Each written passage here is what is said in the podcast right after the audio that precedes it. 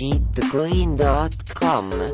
Welcome back to the Shitcoin.com show, everyone. Uh, we had a brief hiatus, but we're back with a, a stellar guest for you this week. Um, someone who's definitely in the know when it comes to everything uh, mining and also um, kind of the the guy to go to when you're looking for the scoop on the, the China situation as well. Um, yeah, we've got Kevin Zhang here, the VP of Business Development at Foundry. Hey, Kevin, how's it going? How's it going, guys? Thanks for having me on. Yeah, so I mean, it's, it's been a bit of a crazy week, oh, crazy few weeks um, and months. But I guess in the last uh, last week or so, all this China news has kind of uh, had a lot of reverberations. But what's your what's your kind of um, take on that? Is it is it serious this time? Yeah, I think it absolutely is serious. And uh, before I dive into it, uh, I was uh, taking my first day off uh, in quite some time. I was uh, actually in Toronto this past weekend, and of course, right when uh, you try and take take a step back away from crypto or anything in mining, it's just shit hits the fan. Um, yeah, this stuff never stops, and I, I love it. Um, but yeah, to, to dive in, um, there's always been this meme that's gone around for several different cycles that oh, China's banning Bitcoin, China's banning this, banning that. Yeah, um, and that's when I first got in was a little after 2013, mm. Uh, hmm. when China banned Bitcoin for the first time, and uh, things were crashing nonstop then right? This is like right as right before the HODL memes and the mining operation we had in California back then. We were mining 2,000 bitcoins a month, and we're liquidating all of it because we couldn't make uh, ends meet, pay our electric bills. So, before we go into everything else, I think it's important to point out that miners think very differently than uh, most Bitcoin Bitcoiners and maxis and all Bitcoin supporters would, would imagine they do. Uh, most people are looking to mine for better cash flow, uh, not just accumulate more Bitcoin. I think that's been more of a recent phenomenon. Um, and that's similar with what's going on with China banning Bitcoin, right? They actually banned it this time. And it's, it's come in waves too. Um, we have the benefit of hindsight now, right? But the start of this year, um, I believe it was like mid April or so, when China announced that, or at least certain provinces and regions were announcing that they actually were banning and closing operations people were attributing it to different things. Oh, was this uh, environmental or ESG mandate? They only started with Inner Mongolia. So was it just trying to limit the carbon emissions? Was it trying to clean up the energy mix that goes into Bitcoin mining? But then they banned Sichuan, which was predominantly hydropower. Uh, and these are people that got the right permits and the right permissions from the government to operate in the first place. So then it became okay, well, is this about financial stability? Is it about financial mm-hmm. control? Um, and because in, in Sichuan, the, they're not low on power in in that region. No, they aren't because uh, especially in Sichuan, there's a lot of stranded power. There's a lot of hydro dams. There's thousands of them. Uh, they're very isolated that sometimes aren't tied to the grid, and if the power isn't used locally, it goes to waste, right? So there was a lot of incentives and synergies with running the power there. Um, and just in the last few weeks, um, there's been major power outages actually all throughout China. Um, so some people are now attributing it to, oh, maybe they were trying to get ahead of um, uh, power being uh, very scarce, energy prices going through the roof for coal and whatnot. Um, so I think it's a combination of things. But at the end of the day, uh, we can dive into this a with a little bit more detail later. It's all about Chinese government and them, um, they're demonstrating control and demonstrate that they're they're, they're in the driver's seat. They, they have a firm grasp of things. Because if you look at the total consumption of the Bitcoin mining network, it's less than 0.1% of all the power consumption in the world, which is to give it some perspective, it's less than all the tumble air dryers and what they consume electricity, right? Um, the, the market cap for Bitcoin is less than a trillion dollars, which is a drop in the bucket for the total economic uh, impact and mm. volumes that China deals with. So it's not really a threat to digital yuan. It's it's it's ultimately it's about perception. And uh, one thing that I've, I've noticed is um, in the past uh, past bubbles or past cycles, uh, every time you can you can identify a top when the Chinese news networks, especially CCTV, which is one of the government and state ran news channels, when they uh, when they start announcing, uh, oh, you can make X amount of money with shitcoins, with Doge tokens, or with Cum Rocket, or this or that, right? Um, so this time around, it was like once again, it was mid-April. They started making all these announcements. Like uh, when citizens were making so much, so many crazy, crazy returns, and people wanted to learn more about it, the news couldn't neglect it, so they started reporting on it. But when it's only a 30 minute segment, uh, all, all, typically what they really only cover is, oh, here are the crazy returns people are making, and why do people invest? Oh, because they reporting. can bypass. Yeah, you can bypass. Uh, they're reporting, and you can also they're reporting like why why it even has quote unquote value, and it really doesn't, right? But they have to give it something more flavor. So they always they always boast, well, cryptocurrencies you can bypass the uh, the international remittance limits. So of course the, the government's not going to like when people bring that up, right? Um, and this is no different than 2017 um, during the ICO crazy crazy phase, right? And that's when we first met Andreas. Remember, well, we were uh, originally we all flew to Beijing for uh, for a conference, and that conference had to get moved to Hong Kong because China banned Bitcoin that time around. Uh, oh, really? And it was right after they started reporting on ICOs and the crazy returns people were making then. So they cracked down harshly. I know this is kind of an epic rant, but um, yeah, I think uh, end of the day, it's about perception and it's about uh, Chinese government um, showing and asserting that, that they have control over the situation. And it's kind of the perfect storm uh, because there's all these environmental mandates. Um, it's, it happens to be the 100 year anniversary of the CCP. Um, and there's all these there's, things. there's of... always an anniversary of the CCP. There's always every year. That's it's like That's a meeting, or it's the other meeting, or it's the anniversary, or it's like somebody died. exactly. How convenient. oh, we want to we want to shut down this industry. All right, what anniversary are we celebrating this time around? yes. When did Mao die? I forgot. Like, is, yeah, is it Mao's, soon? Yeah, Mao, Mao's uh Mao's uncle. I think he passed away. Yeah, yeah. Let's, let's what's yeah. um what's been the you know looking at um miners in China? Uh, in terms of where they're actually, you've seen them going. Where, what are the kind of the places that you're seeing them set up? Yeah, that's a great question. So um, I think there's a, a different categories of miners um, uh, in, in, any sector, in any jurisdiction. There's a very big, large scale miners. Um, there's some of the medium players, um, and there's some smaller miners like retails, hobbyists, just like we have elsewhere in the world. Um, for, for a lot of the larger and medium sized miners, the ones that are more proactive, uh, and they started moving their machines either right before the shutdowns or uh, immediately after uh, they had their machines flock to uh, Central Asia, in particular Kazakhstan.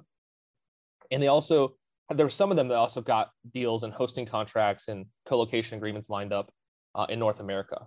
Um, but for the most part, I think a lot of it trickled to Central Asia into uh, Eastern Europe. And that's because there is a, um, there's less of a culture, cultural gap. Um, it's easier on logistics. Uh, many times it's over, uh, the freight is not air freight. Uh, you don't have to go by sea. It's, it's, shorter durations, and the lead times are lower, and the costs are more similar, right? Um, in similar to many other industries, uh, when it comes to hosting services and running your machines at someone else's facilities, um, the costs and the quality are very in, in line. And in China, they tackled a lot of their um, maintenance and uh, monitoring of their units with manpower and cheap labor rather than more sophisticated hardware uh, or uh, software. And when that's the case, it's just you have cheaper hosting costs, but you have poor uptime. Whereas in the West, things cost more, but you get better performance. So it's it's very similar um, with how they constructed their facilities and how they manage them in Central Asia. Uh, so I think the expectations are more aligned there, and they can mm. build a lot faster. And it, and it trickles all the way down, even even beyond just the performance of how the units run. It's how they build the facilities. Um, there's electrical code. There's all these certifications and permitting you have to do uh, in the Western Hemisphere, in Europe and Canada and US. Uh, but in Central Asia, you can build it pretty quick. There's a lot of dormant power, and it's not stringent. That's interesting. I, I remember, remember um, when miners started moving to the US, for example, like what was it, a couple of months ago now? Um, when you saw the like kind of airlifts of the, do you remember the like the carrier planes that they'd literally just loading up these private planes and just moving that in literally a day. It's pretty wild that they can do that so quickly, right? Does, but yeah, does that yeah. even make does that even make sense? Um, it makes sense if you have space to plug them in, right?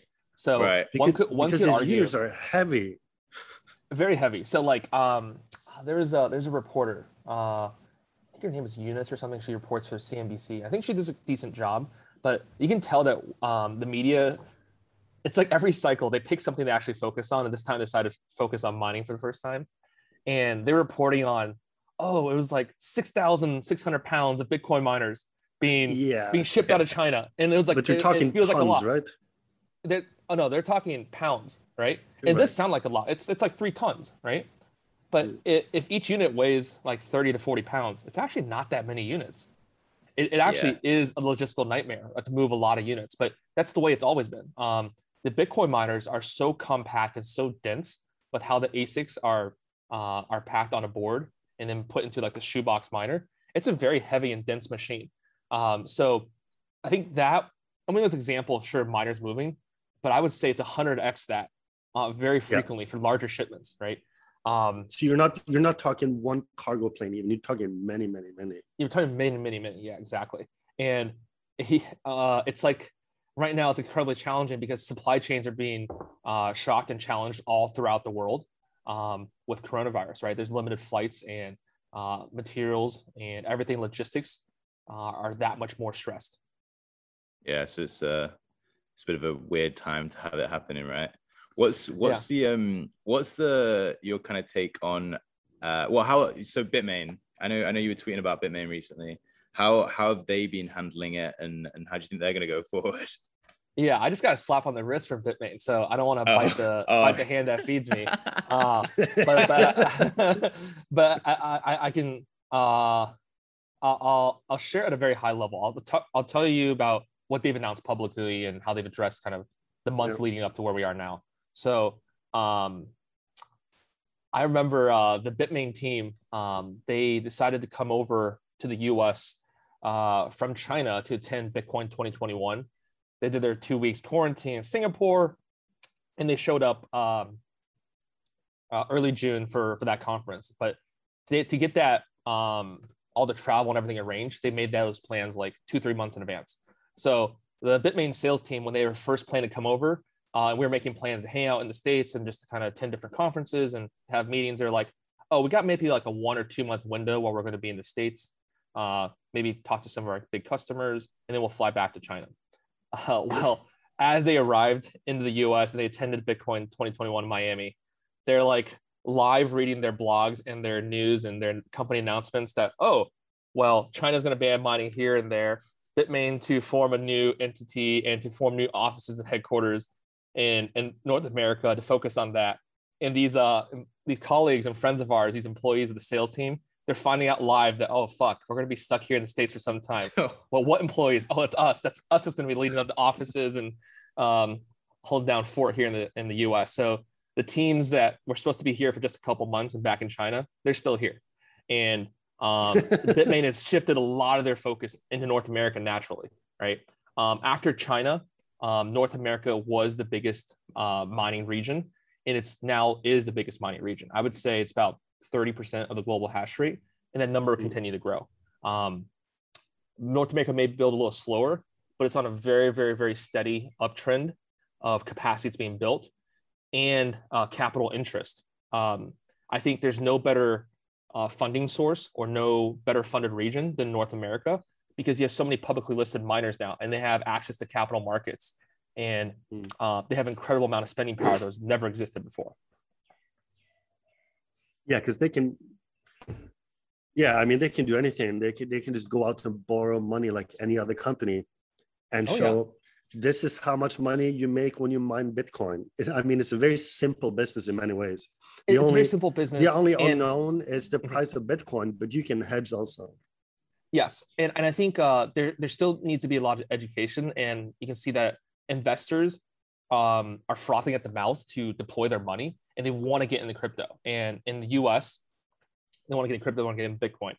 In the U.S., uh, Gary Gensler, SEC, and all these regulatory bodies, they made it very difficult for people to just uh, outright buy crypto and to like uh, obviously approve an ETF. So what do people do? They ape in and they uh, dive in deep uh, into these um, these publicly traded mining companies. So obviously, I'm very happy for all these different groups we work with. but if you look at the economics, a lot of them are greatly overvalued.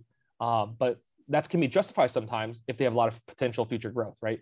It's what is the PE mul- uh, multiple and what's the mm. ratio that's fair for these companies. If you look at a lot of these groups, it's like you can buy a thousand miners if you're a private company. Yeah, sure, you may be valued at 20, 30 million dollars. but those same 1000 miners if you're publicly traded somehow your, your company magically becomes a billion dollar unicorn right so a lot of money to be uh, thrown around in the mining space right now especially in the capital well markets. i mean nobody it's uh it's weird if you run a business that actually makes money these days yeah yeah no kidding. and if it's and i mean if it's a mining a mining company would count as i mean sort of as a tech company so yeah, then absolutely. your P should be it should be a hundred X. Yeah. That's like yeah. that's small. Yeah, yeah. Um and usually it's infinite because the company makes no money. Yeah, for sure. Yeah. Because you're especially with a lot of tech startups, it's like they got this mission statement how they were gonna they're gonna make the world a better place, right? Uh and if you it's like everyone can be their own VC company now. They just invest in all these different Bitcoin miners. Uh, and you hope that one of them makes it. But they're all cash flow positive. That's that's the crazy thing that's yeah i mean uh that's what is it's just so different mm-hmm.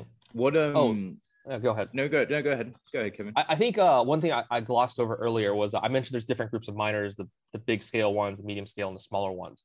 Um but not all of them got out right? So uh, out of the ones that uh, stayed in china there were those that also uh, wanted to risk staying in china thinking well maybe this will blow over right? Um, the CCP's 100 year anniversary was at the start of July, uh, and the bans all took place at the very end of June. So people were thinking, you know, give it a couple months, maybe things will lighten up. And we saw that the global hash rate jumped up, um, the network difficulty jumped up like 13, 14% uh, a couple adjustments ago. And that was a lot of the smaller and medium scale miners turning back on in recent months. Uh, but um, obviously, uh, they got hit again with more recent uh, wave of shutdowns and crackdowns and investigations. Um, so the miners that stayed behind, and there were a lot of them that stayed behind, they did turn, turn back on intermittently, but now they're shutting back down. Uh, the large scale miners, if they didn't get out, all their equipment is just sitting in boxes and warehouses.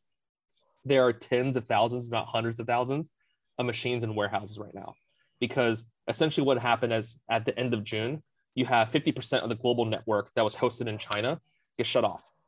So that's 50% of capacity that needed to be backfilled and built somewhere else in the world.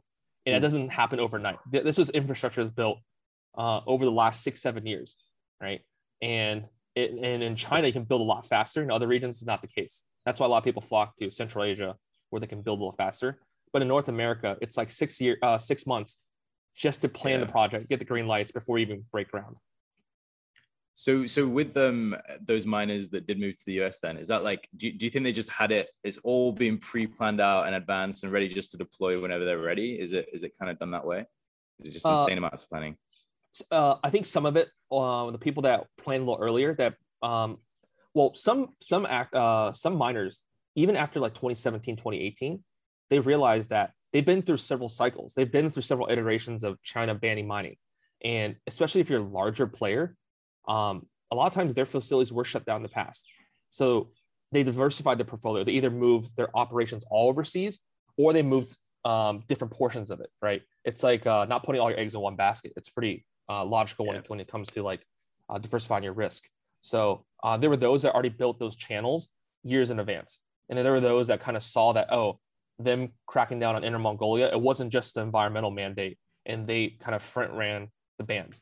Um, the ones that were caught their pants down, they were faced with we can pay very egregious hosting rates, right? When there's such a big supply shock and demand stays the same, well, prices will go up significantly.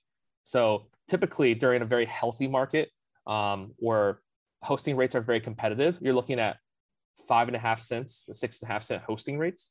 That's the typical rate. Um, dollars a kilowatt hours, typically what Bitcoin miners look for their hosting rates.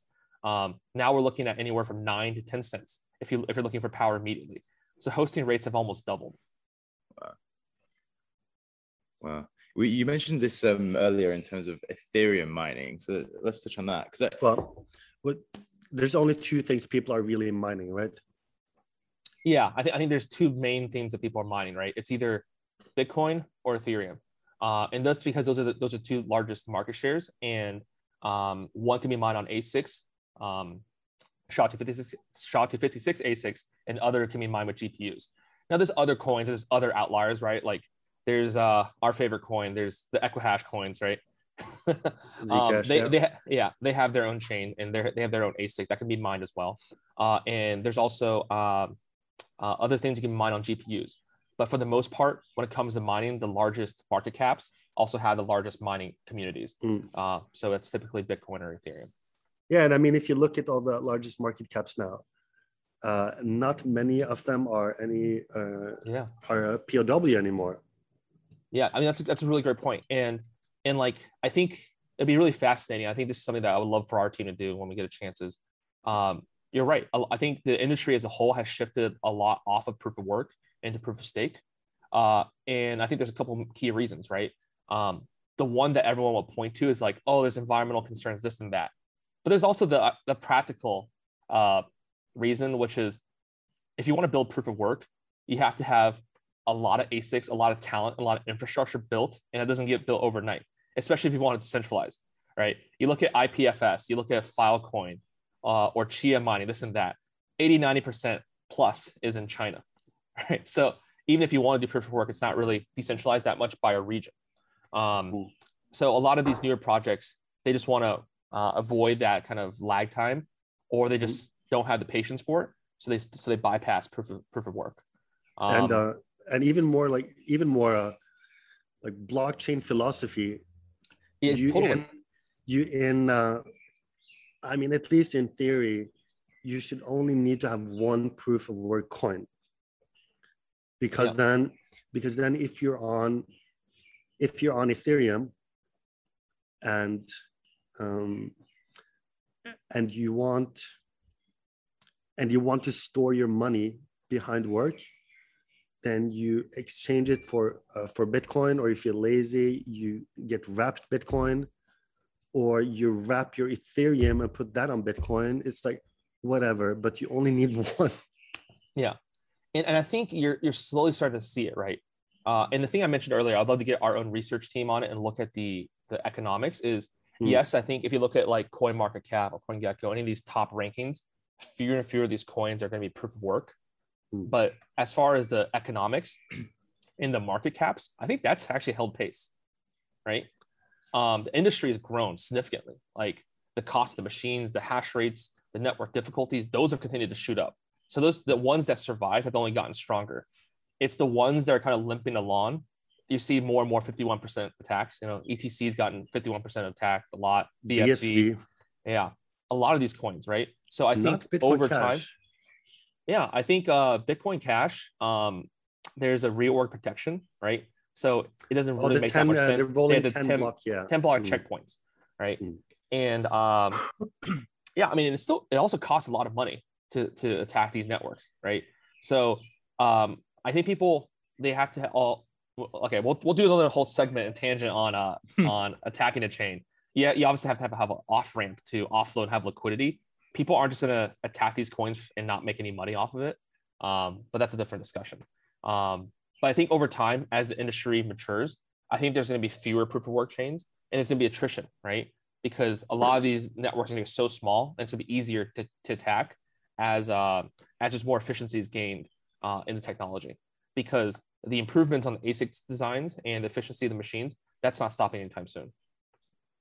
I'd love to touch on that though, because for me, it's like a, a non te- like not a super technical Bitcoiner in terms of exact like obviously you hear 51% attacks thrown around all the time, but exactly like what are the mechanics of pulling off a 51% attack? Uh, well, I think obviously you need 51% of the network hash rate. You need a significant yeah. portion of it, right? Uh, and I think practically speaking, it's next to impossible for big, uh, the dominant chains like a Bitcoin or Ethereum network. Um, but for smaller networks, what you do is uh, you go you go against economic incentives, right? Um, uh, where right now each of the chains, the smaller chains on let's say SHA-256, uh, with Bitcoin, Bitcoin Cash, and BSV. Um, right now, if Bitcoin Cash is about two percent of the market cap of, of BTC, people would only point two percent of the global network hash rate towards it.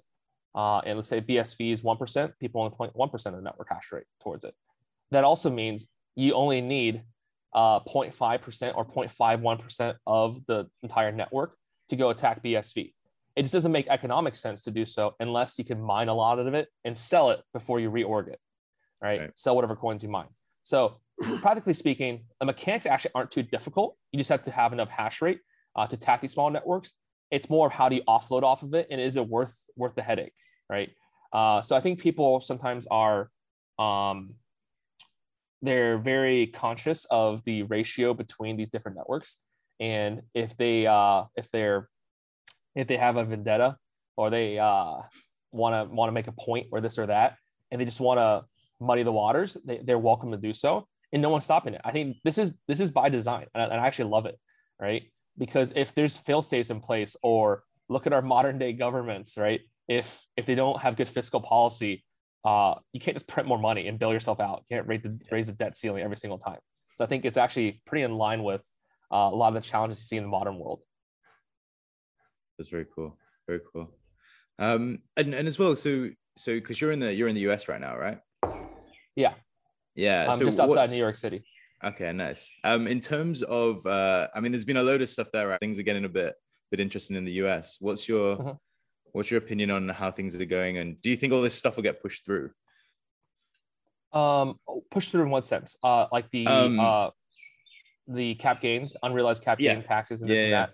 that. Um, I think it's hard to say. I think that I think you're already arguing a decent amount of pushback, and hopefully it doesn't. I think that's such going to be that's going to be such a big paradigm shift in how even beyond just Bitcoin miners, how all financial companies operate, right? I, I think I would hope common sense prevails. You know, you know what it's it's similar to? It's similar to like the proposals that California throws out every now and again. It's as asinine yes. as uh, the exit taxes that they throw out. Like people like leaving California, they they too many people leaving California, right? So the California politicians were like, we're going to institute a new tax where even after you leave California, we're going to back tax you for all your future income in your other states. Yes. Like it just doesn't make any fucking sense. And I think unreal uh, taxing unrealized gains is similar to that. That's going to stymie so much growth. Like Bitcoin's just a drop in the bucket when it comes to the volumes the economics of traditional hedge funds, all these traders, derivatives, whatever the case may be. Those markets are the ones that can really be really hit, right? Mm. So um, I I don't lose too much sleep on that, but knock on wood. Uh, and when it comes to tax, as a Bitcoin miner myself, and as someone's been in Bitcoin, I, uh, I, I, I pay all my taxes. I report everything lawfully, and whatever tax taxable gains are out there, I conveniently lost them every time I visited Andreas in Thailand. exactly. yeah, too many boating trips. there is a there is a lot of ocean here, so there's plenty. Yeah, of exactly, exactly. yeah, decentralize all, the, all our boating accents as well. yes. Shift with side shift Good luck. What do you think is going to happen uh, with Bitcoin mining in the future? Like this whole China thing is going to blow over, and people are going to relocate to, like you said, Kazakhstan and uh, and Canada, and Texas, and, and many US other places. And, yep, yep. Exactly. Uh, so then, like, what do you think? What do you think is next? Yeah, I think that's a great question. Uh, and there's a lot of speculation that can be made here. Like you already seen the shift of miners towards Central Asia, like a Kazakhstan, into North America. Um, I think the FUD never goes away, right? Uh, ironically, all the FUD that China controls Bitcoin mining is so much of it centralized there is now going to shift to oh North America controls Bitcoin mining, right? Um, too much of the network hash rate is going to be in North America is what people will say uh, but it's easily refuted, um, whether it's Canada or in the US. Um, all these uh, countries operate as a republic. There's independent states, hmm. right? Mm. And they operate very differently, right? Um, but even beyond, like, let's not go into politics and arguments there. I think there's going to be the FUD there that it's going to be too centralized in the US. But also, I think it's an opportunity for the rest of the world, right? There were previously deprioritized regions uh, that had a lot of cheap electricity. They had a lot of uh, capacity uh, and potential for growth, but they didn't weren't really looked at and considered much because the the climates uh, weren't very conducive to air cooled mining, right? So um, a Bitcoin miner is uh, shaped like a shoebox, right? And the design is simply because that's this form factor of the fans. Um, one of the biggest costs and one of the biggest challenges to running the machines is how do we cool them, right? Um, a Bitcoin miner essentially is three microwaves jammed into one shoebox that doesn't ever shut off, right? So that's dissipating, that's consuming a lot of electricity and it's dissipating a lot of heat. So the cheapest way to move that heat is to dissipate it through air. And uh, air cooling doesn't really work uh, when it's way too hot outside already. So the cold air you're pulling in isn't isn't cool enough, or it's too humid. So you have entire regions like Southeast Asia or Australia, South America, where there's abundance of stranded power, renewable power, or just power that's not uh, not typically used or otherwise wasted. Um, that could be used for Bitcoin mining, but doesn't work for air cool, air cooling solutions. So I think there's going to be acceleration of immersion technologies, and that's where you're putting, you're submerging your ASICs into liquids, and you're using liquid technology to offset and move, dissipate the heat. So I think that is going to unlock other regions of the world, right? I also see a new class of, we're seeing it play out in front of us, right? A new class of Bitcoin miners are entering into the uh, industry. It's the institutions, um, publicly traded companies, large power providers, uh, nation states, sovereign wealth funds. Uh, we're talking to a lot of them at Foundry. We're seeing a lot of it in the news. Um, you have um, presidents of South American countries tweeting about the operations of Brain Online, right? Um, but we're also talking with people in the Middle East, right? There's a lot of sovereign wealth hmm. funds. There's a lot of money. There's a lot of dormant power, and people are realizing that Bitcoin is so synergistic uh, with uh, electrical grids and power plants that are otherwise struggling or peaking. Uh, it provides a whole new, uh, it, re- it, rejuvenates uh, their power plants because it provides stability to the grid and it can operate as a battery when the power doesn't need to be sold and doesn't be can't be utilized other uh, other times. So um, I see these entrants becoming the dominant players because they have access to cheap electricity. Uh, and I also see that uh, the geographical distribution of it, right, with all these regions being unlocked, I think it's going to get really interesting because all these new players are going to be coming up. Uh, over time, I also see that more and more of the China's control over uh, the vertical integration of the miners and the production is going to be uh, shifted towards other regions. It may not be this immediate cycle, but over time, right? As the industry matures, you're not going to have the same volatility of the price swings. Um, and, and when that happens, there's going to be newer ASICs that are developed outside China. There's going to be manufacturing supply chains that get brought up in other regions. Right now, it's branched out from China to Southeast Asia. Eventually, that's going to branch out to other parts of the world as well. So uh, I think we're living a very exciting timeline, guys. And I was just, I mean, I think I've asked you this before. I always ask like when uh, Bitcoin mining with nuclear, but if you're doing it in the US, then you're already doing that. Yeah. So I think nuclear power is really promising for Bitcoin mining, but only at scale. So practically speaking, when you're bringing a power producer into the Bitcoin mining game, or what they want to enter it, um, they're not going to just start off with a quarter of a million dollars or half a billion dollars of deployments, right? And that's what you need to start a nuclear power plant. One of the challenges of new, uh, of building Bitcoin mines with a nuclear power plant as an, as its energy source, if you're going behind the meter, is is a scale of the project. Uh, typically, you want to start very small. You have a proof of concept. You go to the pilot, and from the pilot, you then ramp up to uh, a larger scale deployment. Right? Uh, with nuclear power plants, you don't really have that optionality uh, when they turn on, they're already at minimum 100, 200 megawatts. And mm. that's larger than most of the publicly listed companies. That's massive, right? So I see that being more of an end game. So you have a private equity firm, you have a country, a nation state that owns a nuclear plant and some smaller plants in the portfolio. Maybe do the proof of concepts in the smaller plants. And eventually, when they buy into doing this at a larger scale and assume they can acquire enough machines in time, then they transition it all into a nuclear uh, deployment. Um, it makes a lot of sense because the energy costs are so cheap. It actually is very clean, right? Uh, it's just a matter of I think just timing and and progress and making sure that there's uh, the practical things are checked off before those projects actually get deployed. And uh, I guess the final question is, what's going on really in El Salvador? Are they mining with volcanoes? It does it make sense to mine with volcanoes? Uh, I think I love it. I think the meme is fantastic. I think it's great to see mining happening in other regions. Um, and, I, and I think they're I think they're doing great, right? I think when you have the resources of a nation state backing you, right? I think anything's possible. But they're going to face a lot of challenges, right? I mentioned before, like it's Climate. very hot, it's, it's very humid, so air cooling is not going to work. So it's not actually the source of power; it's more of the region of where you're actually mining.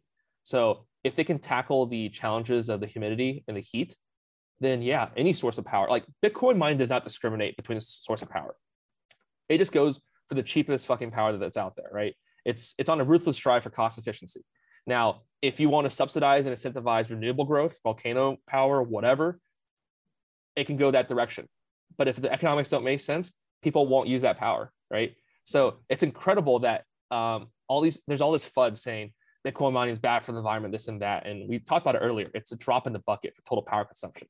Like how many articles were written in the past half decade saying Bitcoin mining will be uh, more than the total electrical consumption in the world by 2020, 2021, whatever random date. We haven't even come anywhere close, and it won't be anywhere close. Uh, what we should be applauding is that Bitcoin mining has the ability to drive innovation and incentivize uh, different power uh, power sources and energy mixes that are cleaner and greener, right? Um, or nu- like nuclear, they're more efficient, right? Because ultimately, it's all economics game.